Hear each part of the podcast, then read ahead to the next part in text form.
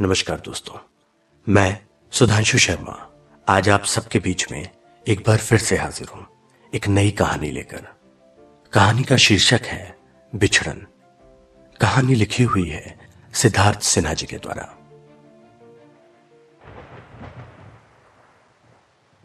वो सितंबर की एक बारिश भरी शाम थी।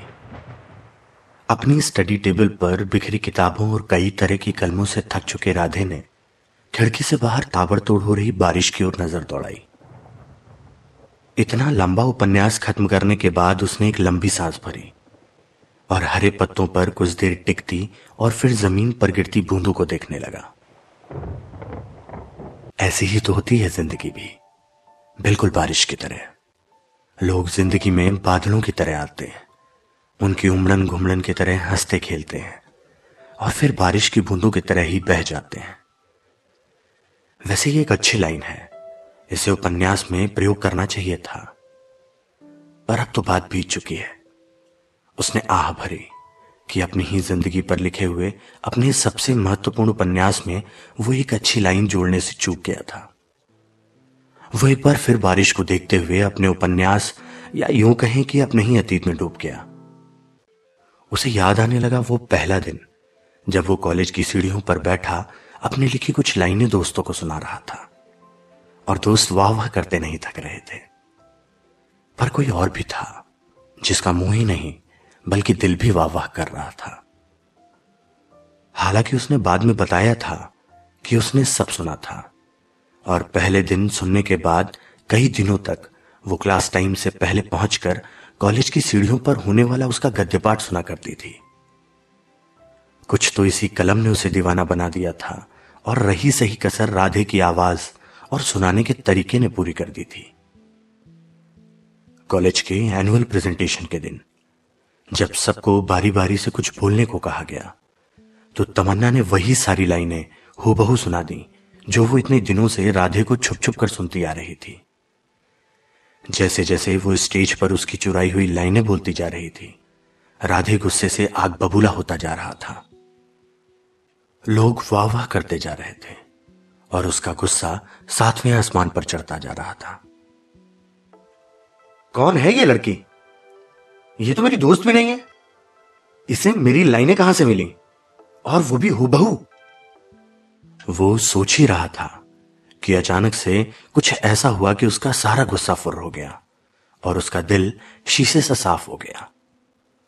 तमन्ना ने वो चुराई हुई लाइनें पूरी ज़रूर की।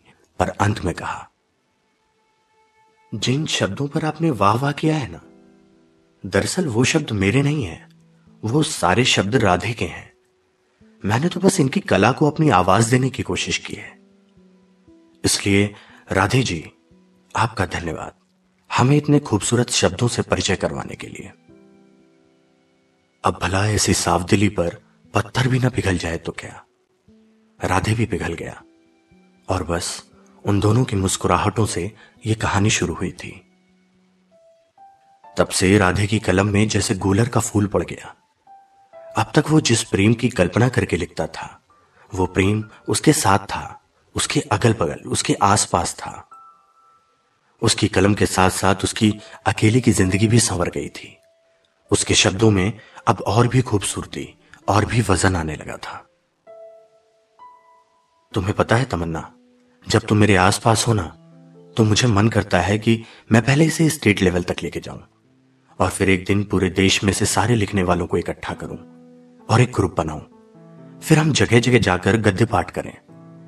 कविताएँ तो बहुत सुनाई जाती हैं। अब कहानियों की बारी है। तमन्ना ने भी उसके हाथों में हाथ डालकर कहा, मैं तुम्हारे हर सपने में तुम्हारे साथ हो, राधे। सब कुछ अच्छा चल रहा था। हर दिन वो कुछ नया लिख कर लाता और तमन्ना उसकी तारीफ़ करते नहीं थकती थी।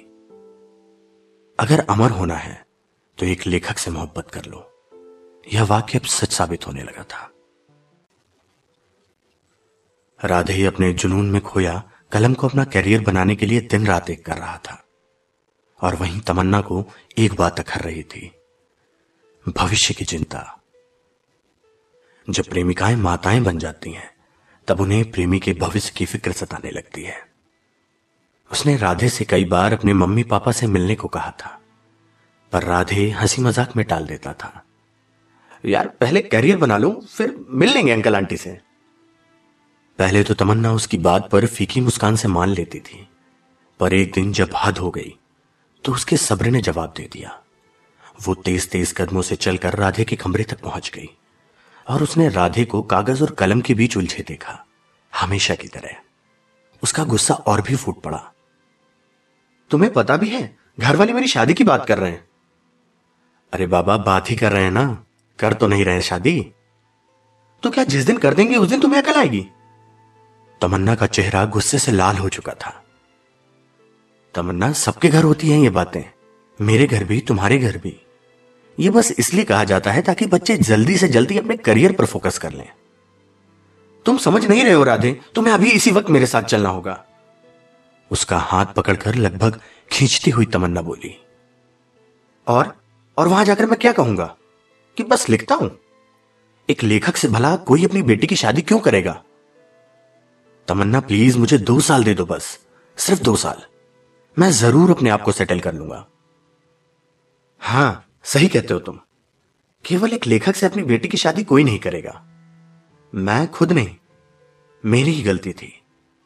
भले ही मैं चली जाऊँ, तुम्हें अपने जुनून के आगे कुछ और थोड़ी दिखाई देता है। तुम्हें मुझसे ज़्यादा अपनी कलम पसंद है ना? तो रहो आज के बाद अपनी कलम के साथ। एक मिनट एक मिनट, तमन्ना, ये तुम क्या कह रही हो? इसी कलम की वजह से तुमने मुझे प्यार किया था। और आज, हाँ, और आज इसी वजह से मैं तुम्हें छोड़कर भी जा रही हूँ।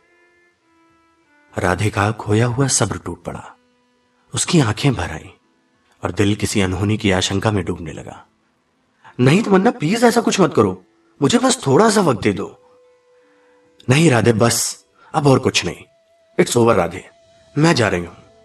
तुम रहो यहाँ अपने सपने, अपने साहित्य और अपनी कलम के साथ। रुक जाओ, जान, ऐसा मत करो। उसने हाथ पकड़ने की कोशिश की, पर तमन्ना ने उतनी ही तेज़ी से उसका हाथ झटक दिया। ज़िंदगी में ऐसा झटका कभी नहीं लगा था राधे को। उसकी पीड़ा असहाय थी। उसने जाती हुई तमन्ना को दौड़कर पकड़कर और गले लगाने की कोशिश की, पर उतनी ही बेरुखी से तमन्ना उसकी पकड़ से अलग हो गई। मेरी गलती थी, मेरी गलती थी कि मैंने तुमसे प्यार किया राधे। तुम हमेशा से मेरी पहली प्राथमिकता थे, पर तुम्हारे सपने और तुम्हारी कलम के आगे मैं दूसरा प्यार थी।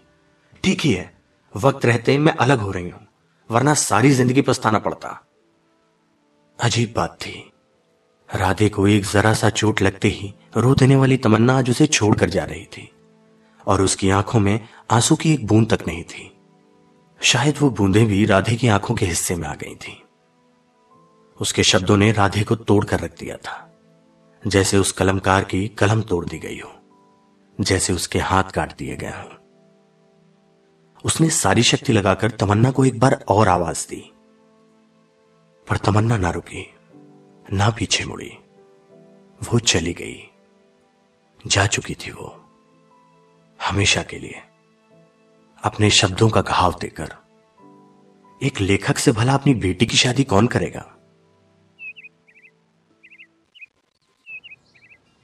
राधे अपने अतीत में डूबा हुआ था कि किसी की आवाज़ उसके कानों पर पड़ी। कहाँ खोए रहते हो जब देखो तब? चलिए उठिए, चाय लाई हूँ आपके लिए। यह आरती की आवाज़ थी, उसकी पत्नी की आवाज़ थी। शायद ना चाहते हुए भी और शायद चाहते हुए भी किसी ने अपनी बेटी का ब्याह एक लेखक से कर डाला था। तो दोस्तों, ये कहानी थी सिद्धार्थ सिन्हा जी की। मैं सुधांशु शर्मा, आता रहूँगा आप लोगों के बीच कुछ ऐसी ही कहानियाँ लेकर, कुछ ऐसे ही किस्से लेकर। धन्यवाद।